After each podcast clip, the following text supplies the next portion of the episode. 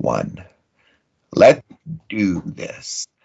The Cult of Hockey podcast by the faithful for the faithful. I'm David Staples of the Edmonton Journal, and I'm here today with Bruce McCurdy. Hey, Bruce. Hey, You're David. How are you doing tonight? I like you're close to the camera there. I like that. It's late night. Yeah, I'm leaning in because I was too short, so I'm good stuff. Sitting tall. Yeah. Late night. Late night, Bruce. You got the game grades. I was I um watched the first and the third, and then I went over the grade A chances for the, for the second because in between there I was at my game of my own for my own team. So, um, and uh, that was a hard fought affair. But this was a this was an interesting game, and mm. uh, let's let's just get right into it. This is our two good things, two bad things, and two numbers podcast on Edmonton's three two win over the Calgary Flames. Is that three road? That's three road games in a row that they won. Yep, three zero and zero road trip with with uh, no points conceded in uh, three point games. I always haven't had a three point game all year. It's all regulation. They're getting it together, eh? They're getting it together. Finding ways to get her done, David. What's your good thing, Bruce? Yeah, lots of good things out of this game. A few bad things, but uh, I'm going to go. We're only going to do one each because of the lateness of the hour. So I'm going to yeah. kind of cheat and do three things in one, and credit the entire line of uh, Connor McDavid between Zach Hyman and Ryan Nugent Hopkins who very much drove Edmonton's offense in this game. And it was a high event game for McDavid, who was on the ice for all five goals scored by both teams, uh, earning a goal and two assists for Edmonton, uh, but also being something of a defensive culprit on, on both Calgary goals, as we judged it. Uh, a little late to react to Tyson Barrie's uh, uh, problems on the far point on the uh, shorthanded goal, and also beaten a little bit unluckily by a pass out from the end boards that tipped off a guy's skate and passed McDavid and right to the goal score. Uh, but that was the only two defensive mistakes he made all night, whereas he chipped in on eight grade A chances for the Oilers, and uh, three of those wound up in goals. Uh, he scored on his only shot, kind of a weird one from the sideboards that uh, somehow managed to uh, uh, discombobulate uh, netminder Jacob Markstrom in uh, Calgary Cage, who uh, wasn't ready for that McDavid shot. Otherwise, he was more into the playmaking, but he was setting up Hyman, who had a number of dangerous shots and two goals. And RNH, who didn't get a sniff on the score sheet, but had three great chances. Uh, a couple of robberies by Markstrom, an absolute rocket off the crossbar. And I was thinking, hey, it's not when Markstrom got across to stop Nugent Hopkins' uh, drive off the shoulder pad when it was 2 1 for Calgary. I was starting to think maybe this is the night that he's going to get the last laugh. But uh, lo and behold, this uh, this line found a way to beat him for two even strength goals in the third period. And they were really the ones that were uh, uh, driving the offense for Edmonton in this game. I thought the Oilers had a few defensive drive, drivers uh, on other lines and pairings, and obviously in the pipes. But uh, uh we'll hear about that uh, when we get to your good thing in a minute. Yeah, well, I guess we're here now. Um, my good thing is something to add on those guys. Oh, I actually do. Um, so you McDavid chipped on on eight grade A shots. The Oilers only had nine. so that's not a bad night. He was he was all over their offense, and um, in to, in uh, total, according to our count of grade A shots, which we do every game through video review mm-hmm. discussion between ourselves, um, the Flames had ten grade A shots and the Oilers had nine. Uh, but the inter- when it comes to the five alarm shot category, these are shots that go in more than 30% of the time. Calgary had eight and the Oilers only had four. So so when you look at the expected goals, like on that kind of shooting, it should have been the other way around. This game should have been 3 2 for the Flames based on the um, grade A and five alarm shot totals. But um, it's it's a 3 2 for the Oilers. And it comes down to my good thing, which is the goalies. Mm-hmm. Stuart Skinner was just, again, again, great in net. Mm-hmm. He did his little Ken Dryden imitation there. Uh, he reminds me of Ken Dryden for some reason because he's, well, he's that's good. Yeah, that is good, isn't it? I don't know if he's as good as Ken Dryden, but uh, just because he's so tall, he's a tall guy. I mean, all the goalies are tall now. I mean, Dryden towered over almost every other goalie. Maybe Gary Smith in his day was as tall, but he was so tall. Skinner's not the tallest goalie in the league. He's not even close. You know, he's one of the tall trees in net, but he is tall. It's when he flashed his pad. All of a sudden, there was one one save he made. He made this flashing pad save that I just thought, oh, this huge guy making this pad save, where, which looked really athletic. And that's that moment I just thought, oh, that that reminds me of uh, my uh, favorite player, one of my favorite players as a kid, Ken Dryden. Um, so Bruce, he Stuart Skinner now leads the NHL in save percentage. He has a 955 save percentage. And of course, it's early in the season. He's only played in uh, four games and he's had just three starts.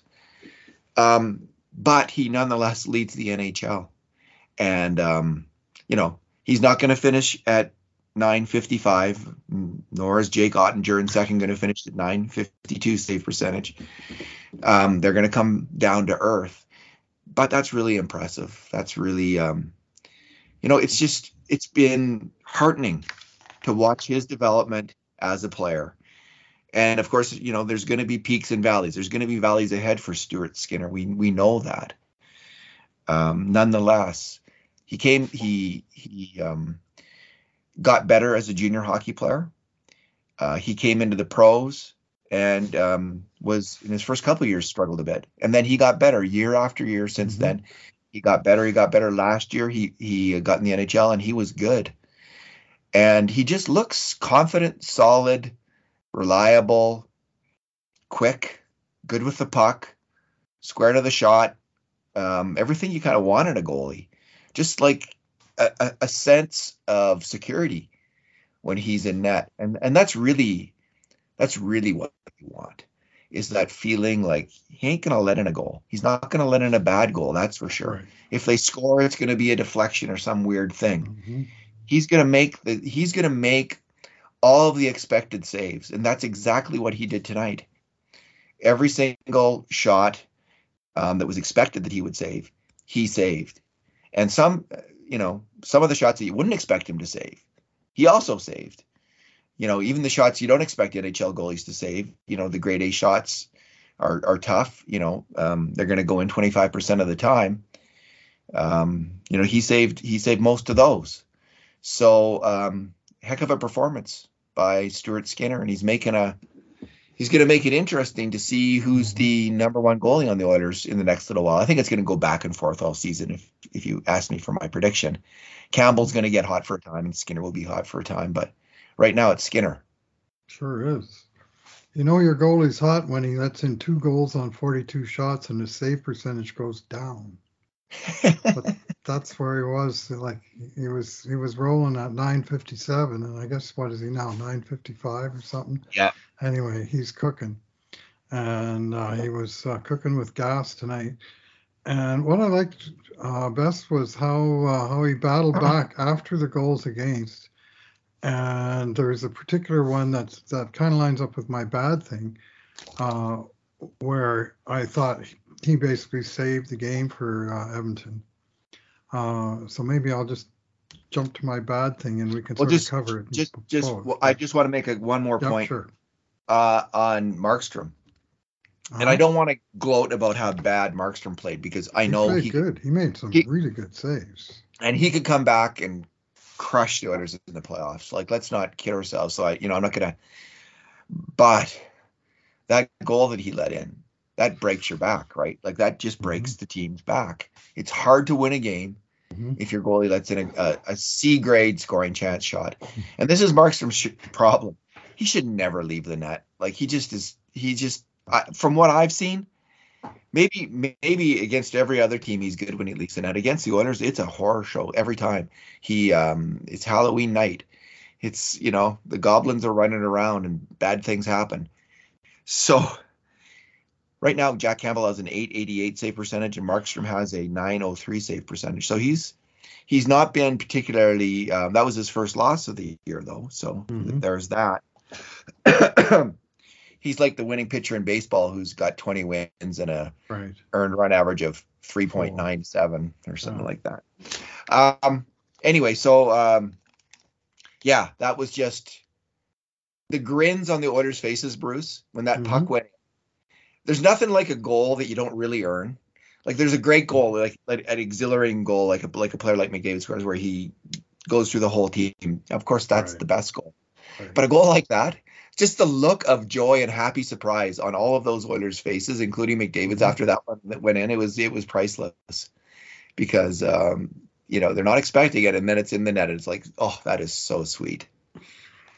Yeah, well, Flames um, goalie fan, I mean, sorry, analyst uh, Kelly Hrudey was trying to find reasons for why that went in, and he thought maybe Chris Tanev got a small piece of it on the way by. I watched it a few times. I listened for a deflection, and I didn't hear one. And if he did get it, it was just the barest, tiniest piece of it. Uh, but he was just out of position when he, yeah. he went out to try and feel the shoot and missed it, came scrambled back towards his net, and he kind of overskated the crease a little tiny bit. And I also think he maybe misjudged how quickly McDavid was not only going to get to the puck, but could immediately fire it on net and it went I think in between his blocker and his body from like a you know what eight degree angle. It was way the hell over by the boards down below the hash marks, and he should just never score from there. And Oilers did, and that was a, that was certainly a game turning play. Bruce, let's get your bad thing now. Okay, well I'm going to talk about another game turning play, but it was part of a absolutely horrid sequence for uh, Tyson Barrie who had a had a very awful shift on the second period power play, uh, oh, where uh, he was beaten consecutively for a pair of Mikael Backlund breakaways on similar plays uh, at the top of the uh, left point, where he quite simply lost a battle to Backlund, who got past him with the puck, went in on a breakaway, and the first time he beat um, Skinner with a with a wrist shot in close to the body that uh, Stuart couldn't handle. That made it one nothing for Calgary. And then about 20 seconds later, same power play, same personnel out on the ice for the Oilers, and the exact same thing happened to Barrie again.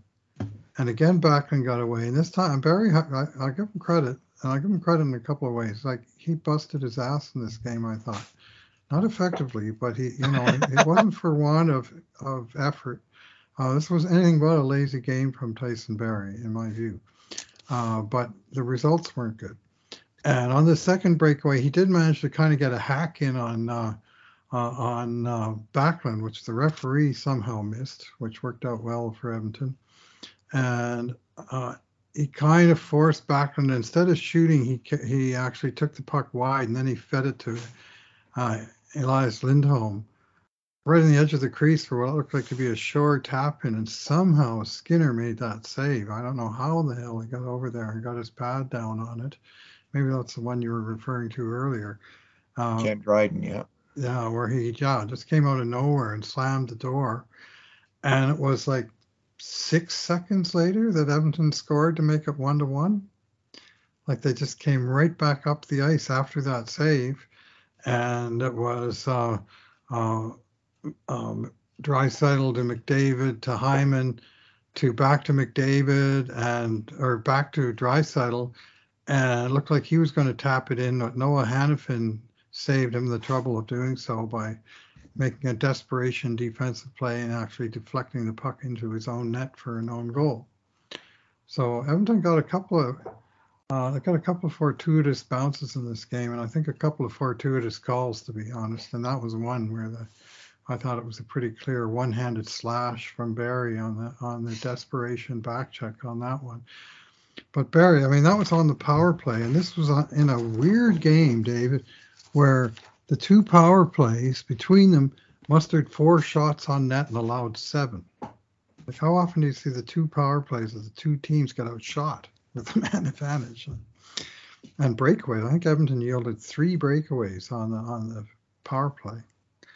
But um, uh, whereas the penalty kill gave up almost nothing, uh, and one shot, you know. But uh, uh so Barrie had this disastrous shift, and he got off just in time. So anyway, he was. Uh, I don't think even on the ice.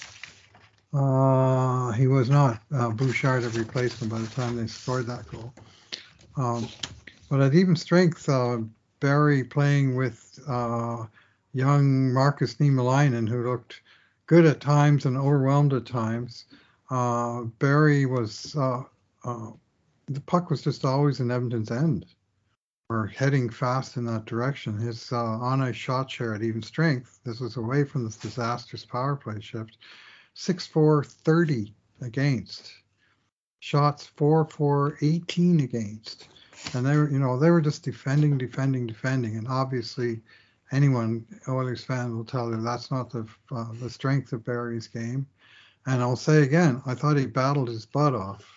He blocked four shots. He made some emergency defensive plays, but they were on the run, him and Niemelainen. And, and I'll, I'll be surprised if they go with just that two next game without a without a seventh uh, team yeah. again. But I've been surprised before, but I wouldn't be I wouldn't be surprised if they change that up because those guys were in real deep against a hard forechecking, big, heavy Calgary team and uh, Barrie was uh, uh, not, you know, he, he had a few decent moments, but he was mostly shown in other than his best light in this game, and it was a, it was a tough night for him, even as he was smiling at the end of the game like his teammates were. So. That that um that uh quote from you, Bruce. He busted his ass, but mm-hmm. not effective. You you say he very busted his ass, but not effectively. That's me in every beer league game I've ever played in my life. He he really struggled. Um, he, has been struggling this year, honestly, on defense. Like he's he's been leaking a lot of grade A shots against, and a much higher a higher rate than he did last year. He was he was better defensively last year, although he started slow last year. Maybe he'll pick it up. I actually like that they went with. Um, mm-hmm. I think these are the great pairings, Bruce. Um, until Philip Broberg um, gets healthy, I don't know if he's playing yet uh, on the farm. Till he gets healthy and, and, gets back in the Oilers lineup, which I think is going to happen this year. Um, Niemelainen's earned that job. He's better than Ryan Murray. I think he adds a, an element that Murray doesn't add, that big physicality, obviously. But I really, I do like Kulak and Bouchard quite a bit, and I think you, I think um, they should stay together as a pairing. So um, Barrie and Niemelainen is going to be, and they're just going to have to figure it out, see what happens. And um, boy, Niemelainen had a pretty rough go of it eh, for one stretch, especially in the second period. He yeah, uh, had two bad mistakes right now. Caught, yeah, caught on a two on one, caught on a two on one, and he uh, threw the board, puck up the boards. You know, he just threw the mm-hmm. puck away. He did right. the old Kris Russell, right? And um, gets hammered right on net and uh, there's a rebound that's a very, very dangerous chance. So anyway, um, we'll see how Niemelainen does. He's mm-hmm. uh, I, I, just like I want to see them go with the 60 and go with these pairings for a couple of games. That that would be my preference. Um, my bad thing. Well, Zach Hyman could have had a hat trick there, right? That would have been yeah. nice. Yeah. And um, so that's my bad thing that he didn't get one. He's Bruce, he's playing. He is playing great hockey. He's playing outstanding hockey. You know, I, don't, I bet you Zach Hyman has never played this well before. Maybe in the playoffs last year against Calgary, um, but man, the Oilers are getting great value for that player. Um, he, he is he is just outstanding right now. Every line he's on, he makes better, and um, it would have been nice to see him rewarded with the, the empty net goal, but uh, was it Rasmus Andersson who blocked that? Rasmus Andersson again, yeah. Yeah. So same that, guy, the same guy who uh, in the final game of the 2018-19 season, uh, the game that McDavid got hurt by Giordano, uh, that Leon scored his 50th goal, and everybody said, "Oh, that's great! He got his 50th goal." And the commentating crew then immediately turned all their attention to Johnny Gaudreau's 100th point, which he didn't get. Not mentioning the fact that Leon needed one more goal to earn a share of the Rocket Richard Trophy, and he had it. In the last minute, he lobbed, he got the puck out. The Oilers were leading. He lobbed one, and Rasmus Andersson swung over his head and batted the puck down out of the air. Just a wild swing at a at a puck in the neutral zone. rob McDavid, or sorry, Draisaitl out of uh, out of the Rocket Richard Trophy. I've never forgiven him for that. Uh, so Nor he did you. it again tonight. I was not pleased. I'm Nor not a big should you. fan of Rasmus Andersson, although I will I will say that he doesn't quit, and he didn't quit on that Draisaitl shot, nor did he quit on the Hyman one tonight.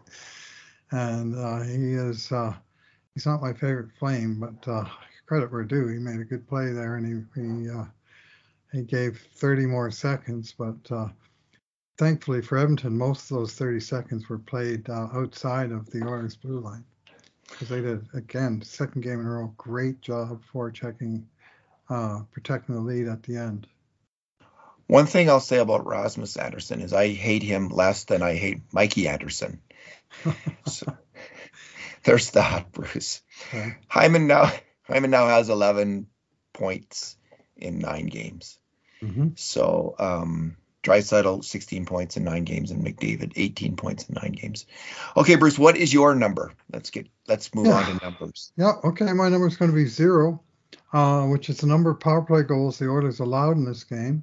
First time all year that they went through uh, 60 minutes of hockey and did not get burned for a single power play goal. And they did it with class. On a night they allowed 42 shots, they, they literally allowed one shot on Calgary's three power plays, one of which was truncated by a Calgary penalty. Um, but still, they uh, uh, they did the job. A uh, big part of the reason they did the job was Cody Cece uh, and uh, uh, Brett Kulak um, had a fine night on the penalty kill. Leon Draisaitl played almost two minutes on the penalty kill, won four out of five faceoffs, which really helped. And Oilers outshot Calgary during his two minutes, two to one. And they were, uh, um, I just thought, more in control and they uh, I thought they uh, they did a good job and Calgary's PP didn't ever really get it together, which is in part due to the strong work of the penalty kill. And it's just nice to put a goose egg on the on the board after eight straight games of allowing at least one power play goal, and in two, two of those games they actually gave in two, so there was 10, 10 power play goals against through eight games. I think that's right. Too many Yeah. anyway. Yeah, too many. Good work. Good work. Um, Bruce, my number it's actually a, a group of numbers related to the same thing. So what we track um, major contributions to grade A shots at both at even strength, shorthanded, and on the power play. And at even strength, um, so what that means is a major contribution is what we're looking for is passes into the slot or plays in the slot that lead to the grade A shot. And sometimes if it could ha- start off in the Oilers' end, and if someone makes a great stretch pass, it starts off a three-on-two rush or wins a battle that starts off a three-on-two rush, we will count that as a major contribution to a grade A shot because it is. So um, you know we're just we're just trying to use our common sense in in judging this, and we've been doing this for more than a decade now. So um, there's a surprising uh, number. There's a pris- surprising person leading the major contributions to grade A shots at even strength this year for the Oilers. So this is even strength play, and it's Zach Hyman. Um, so I just want to give the numbers from last year, the Wow. totals from last year to put this into context. So last year, McDavid had 328 major contributions to grade A shots in his whatever it was 82 games that he played. I think he played them At all At even strength. at even strength. McDavid 328. Draisaitl had 281. Mm-hmm. Hyman had 198. Mm-hmm. So you see, there's a pretty big gap there. He's about 100 Yep. behind the the big guys, more than yeah. 100. behind. So so far this year, Hyman has 38 in uh, the nine games. games. Yeah. McDavid has uh, 33. Draisaitl has 30. Oh, okay. So um, Kane and Nugent Hopkins both have 20 each, and Bouchard has 23. So Zach Hyman is just he's just on fire. And you know the interesting thing about him, Bruce, is I, I was and I was surprised by this. He doesn't hit that much. He doesn't have a high hit total um, this year, at least. Maybe in Mhm. other years he's had high hit totals, but he's not a he's not going in there and clobbering people with big heavy hits. What he does, he goes in there, goes in there first often and wins the puck Yeah. and holds the puck. Yeah. He's amazing takes at it. takes the hit rather than makes the hit because he's already Yeah. got the puck. Yeah. I'll have to try to look up that stat because I think uh, someone keeps that stat about hits taken. Yep. And where he Natural he stat trick does. where he rates on hits taken. Now I don't know how accurate that would be. I'm skeptical of some of the stats in the NHL. And uh, It's as accurate as the hits for because every hit they record who who hit who. who got it? Yeah. So maybe they have it. Maybe maybe they they're getting it right with Hyman. Anyway, he takes punishment. He puck protects. He's so good with the puck, and he's such a smart hockey player. And it's paying off. He's off to just or he's just rocketing along here, and he's leading the team again with offensive uh, production. Not necessarily uh, points at even strength. I don't know who has the most even strength points, but he's leading the way so far in helping to create. Um, McDavid has 10 even strength points, Hyman has eight, and Draisaitl has seven. So he's pretty close to the big guys. Uh, he's ahead of Draisaitl and just close to McDavid. Mhm. Alrighty, Yeah. Bruce. Any Well, that is, that is a, that is a big surprise. I mean, your standard uh, distribution for Oilers on basically any offensive statistics is McDavid number one, Draisaitl number two, but pretty close to McDavid, and then a much bigger gap between number two and number three, yes, which typically might Unless be Nuge or hmm? grade A shots themselves. Like who gets off the Mhm. most grade A shots is Draisaitl, who's number one, and goals. Right. Draisaitl. Right. So, but uh, you know, he's the shooter. Yes, yeah, he's the shooter. he's But you're right, it's passer in the league, but he's also the shooter. Yeah, those two guys. It's always those two guys at the top, whatever it is, and there's a huge gap, always. But not right now. Not so far with Hyman in this one uh, statistical category. Yeah, well, he's been stellar, and uh, tonight he scored on the uh, power play. He scored at even strength. He chipped in on the penalty kill, and he was out there in the five on six situation, and other times he's out there in the six on five situation, depending what they need. And the point being that they use and rely on him in all situations. They are getting their money's worth out of Zach Hyman. Bruce, any final thoughts before you get ah. back to game grades? Yeah, yeah, yeah. It's one o'clock in the morning, and I'm still at number twenty nine. Got a ways to go. so Oh, okay. I'll let there we you. go. All right. But uh, it's uh, always uh, a lot more of a pleasant task uh, talking about a win over the Calgary Flames. And so many Saturday nights have been miserably spent bemoaning yet another thumping at the hands of the Flames over all these years. You know, how many times have we have, you know, where the best thing that happened in the 8 1 loss to the Flames was Taylor Hall soaking Dallas Eakins with a water bottle, you know. Uh, those are pretty dreary or have have been historically pretty dreary, but now the Oilers are doing well and, and they're doing well in Calgary in the Saddledome. Of course, they won their last two playoff games there, and now they won the first regular season game there. And I think the Calgary Flames fans are probably pretty PO'd at about this point. So life is good. Life is good. It's good to be alive. Alrighty, Bruce. Thanks for talking tonight. Thanks for listening, everyone. And in the meantime, and in between times, this has been another edition of the Cult of Hockey podcast.